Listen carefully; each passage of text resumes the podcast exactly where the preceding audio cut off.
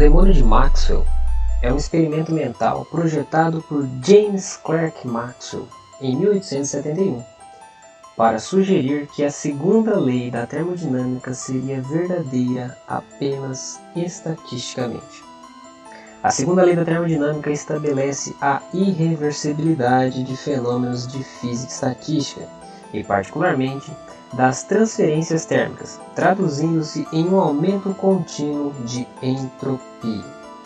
Por exemplo, se deixarmos aberta a porta da geladeira, a temperatura da geladeira e do ambiente vão se equilibrar de forma irreversível, sem aporte de energia.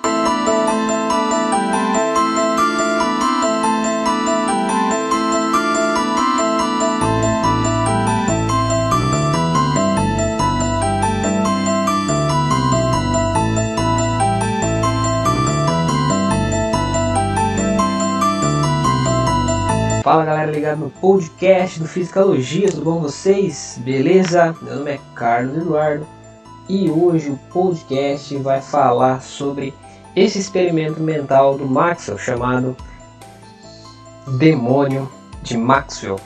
Mas antes de começar esse podcast, faz o seguinte, cara.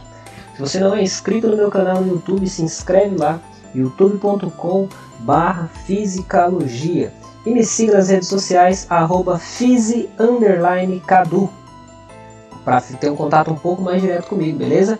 Outra coisa, você pode ser um apoiador do canal lá no PicPay a partir de dois reais para manter, para ajudar a manter este podcast e o canal no YouTube.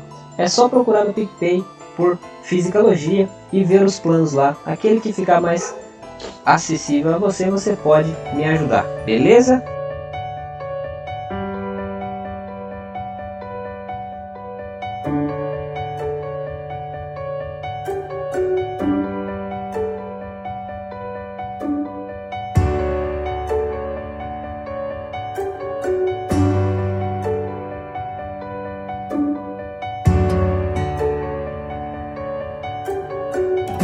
Então, meus amigos, vamos parar de merchandising e vamos começar a falar sobre o demônio de Maxwell.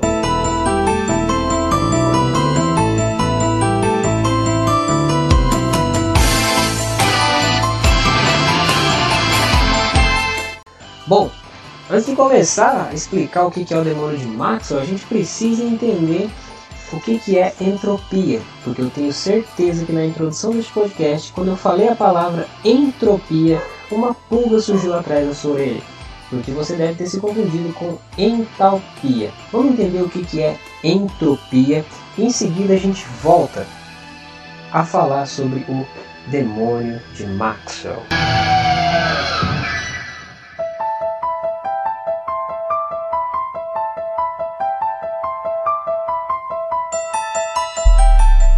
Em termodinâmica, entropia é a medida de desordens das partículas em um sistema físico.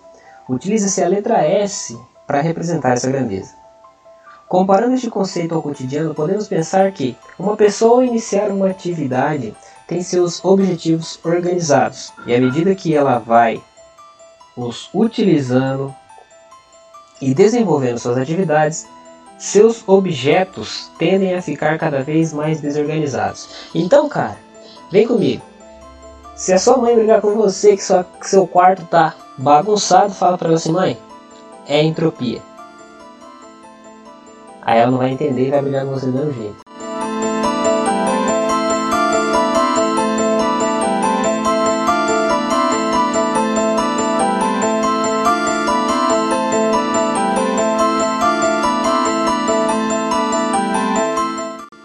Enfim, meus parceiros, entropia, traduzindo, nada que você faça volta ao seu estado original. Voltando aos conceitos de partículas, como sabemos, ao sofrerem mudanças de temperatura, os corpos alteram o estado de agitação da molécula. Quanto maior a temperatura, maior o grau de agitação da molécula. Então, ao considerarmos esta agitação com a desordem do sistema, podemos concluir que, quando o sistema recebe calor, sua entropia aumenta. Quando o sistema cede calor, a sua entropia diminui. Quando não há troca de calor, a entropia permanece constante. Beleza? Diante disso, a gente já introduziu o que, que é essa parada de entropia. Vamos voltar a falar sobre o demônio de Maxwell.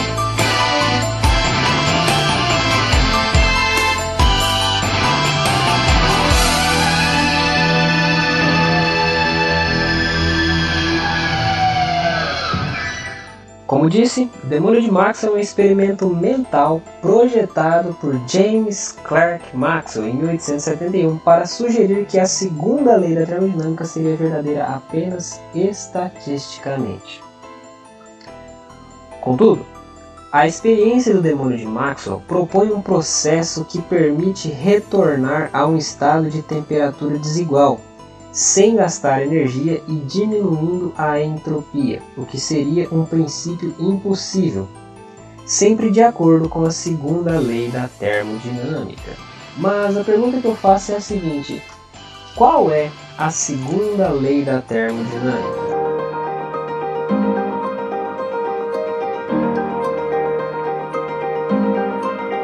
A segunda lei da termodinâmica pode ser traduzido da seguinte forma: a quantidade de entropia que qualquer sistema isolado termo, termodinamicamente tende a incrementar-se com o tempo até alcançar um valor máximo.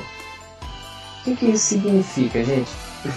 significa o seguinte: que conforme o tempo vai passando, consequentemente a energia dessas moléculas também vai passando, o grau de agitação das moléculas também irá passando, irá aumentando. E o que, que o demônio de Maxwell propõe?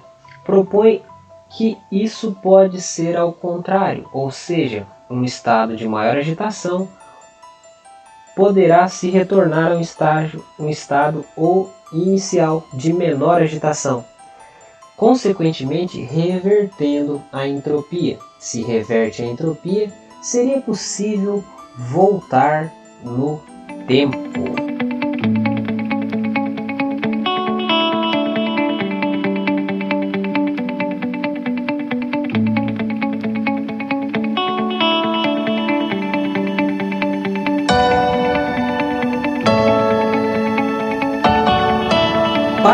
Mostrar que tal lei teria um caráter apenas estatístico, Maxwell argumentou que a presença de um ente inteligente microscópio violaria essa lei. Esse minúsculo ser inteligente, mais tarde chamado de demônio, conseguiria observar o estado microscópico de um sistema físico e aproveitar a ocorrência de flutuações favoráveis para diminuir a entropia. Segundo Maxwell, se concebermos um ser cujas faculdades são tão aguçadas que ele consegue acompanhar cada molécula em um curso, esse ser cujos atributos são ainda essencialmente tão finitos quanto os nossos, seria capaz de fazer com que atualmente nos é impossível fazer. Vimos que as moléculas em um recipiente cheio de ar e uma temperatura uniforme movem-se em velocidades que não são de modo algum uniformes. Suponhamos agora que tal recipiente é separado por duas porções A e B, por meio de uma divisória, na qual há um pequeno orifício, e que um ser que pode ver as moléculas individuais abre e fecha esse orifício de forma de permitir que somente as moléculas mais rápidas passem de A para B e somente as mais lentas passem de B para A. Ele irá, portanto, sem nenhum trabalho, elevar a temperatura de B e abaixar a temperatura de A, contradizendo a segunda lei da termodinâmica.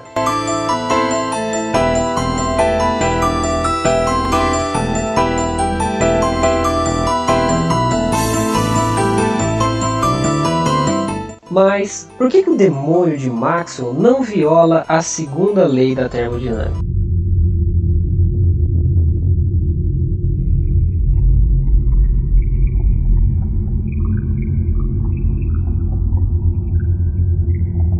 Uma das mais famosas respostas a essa pergunta foi sugerida em 1929 por Leo Szilard e mais tarde por Leon Brillouin. Szilard observou que o demônio de Maxwell na vida real precisaria ter algum meio de medir a velocidade molecular e que o ato de aquisição de informações exigiria um gasto de energia. Uma vez que o demônio e o gás estão interagindo, devemos considerar a entropia total do gás e do demônio combinados. O dispêndio de energia pelo demônio irá causar um aumento na entropia do demônio, que será maior do que a redução da entropia do gás.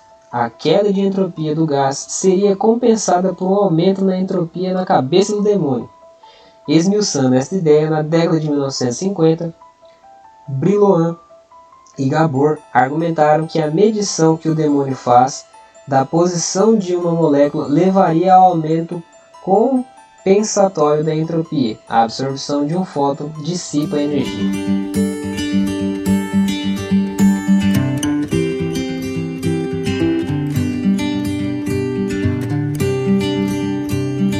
Quando tudo parecia resolvido, Charles H. Bennett, que ficara famoso por ter mostrado que é possível fazer computação de maneira reversível, mostrou que é o apagamento de informação que dissipa a energia do demônio e não a mera realização de uma medição. Essa explicação hoje é hegemônica. Entretanto, em 2014, um grupo de cientistas realizou um experimento com uma esfera com menos de 100 nanômetros de diâmetro, levitando-a numa armadilha de laser, resfriando-a te numa temperatura abaixo do gás que a circundava. Constataram que por alguns momentos a transferência de calor violava a segunda lei da termodinâmica, transferindo calor para o, para o meio a uma temperatura maior. O experimento confirmou a teoria dos pesquisadores que demonstraram as limitações da segunda lei em escala atômica e molecular, substituindo o determinismo da lei em macroescala pela imprecisão proba probabilística típica da nanoescala.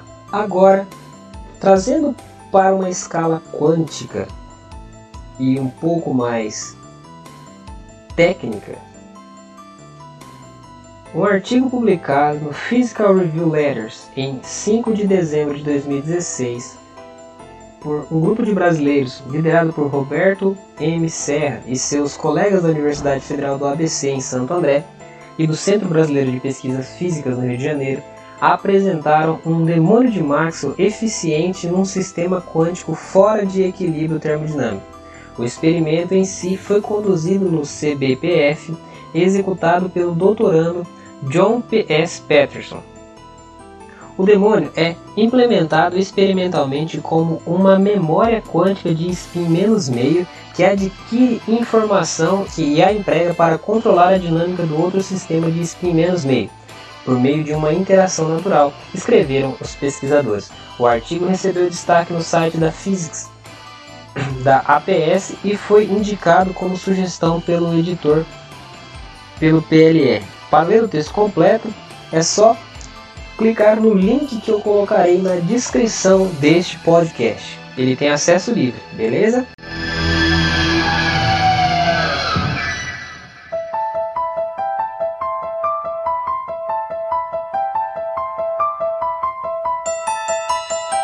Então, galera, é isso.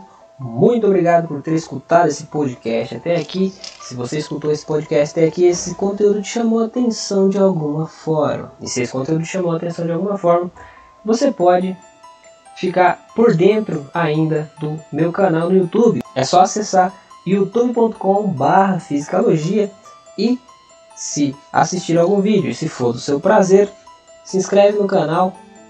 Isso vai me ajudar muito. E se você quiser ser um apoiador deste podcast, é bem simples. É só procurar no PicPay Fisicalogia e os planos são a partir de dois reais. Você pode ser um apoiador do canal, beleza? Esse é um podcast bem rápido, diferente daquele outro que eu gravei por último, mas é isso. Semana que vem a gente volta com alguma entrevista ou algum tema físico, beleza? Do mais é isso. Muito obrigado e até a próxima. Valeu, falou é nóis e tchau!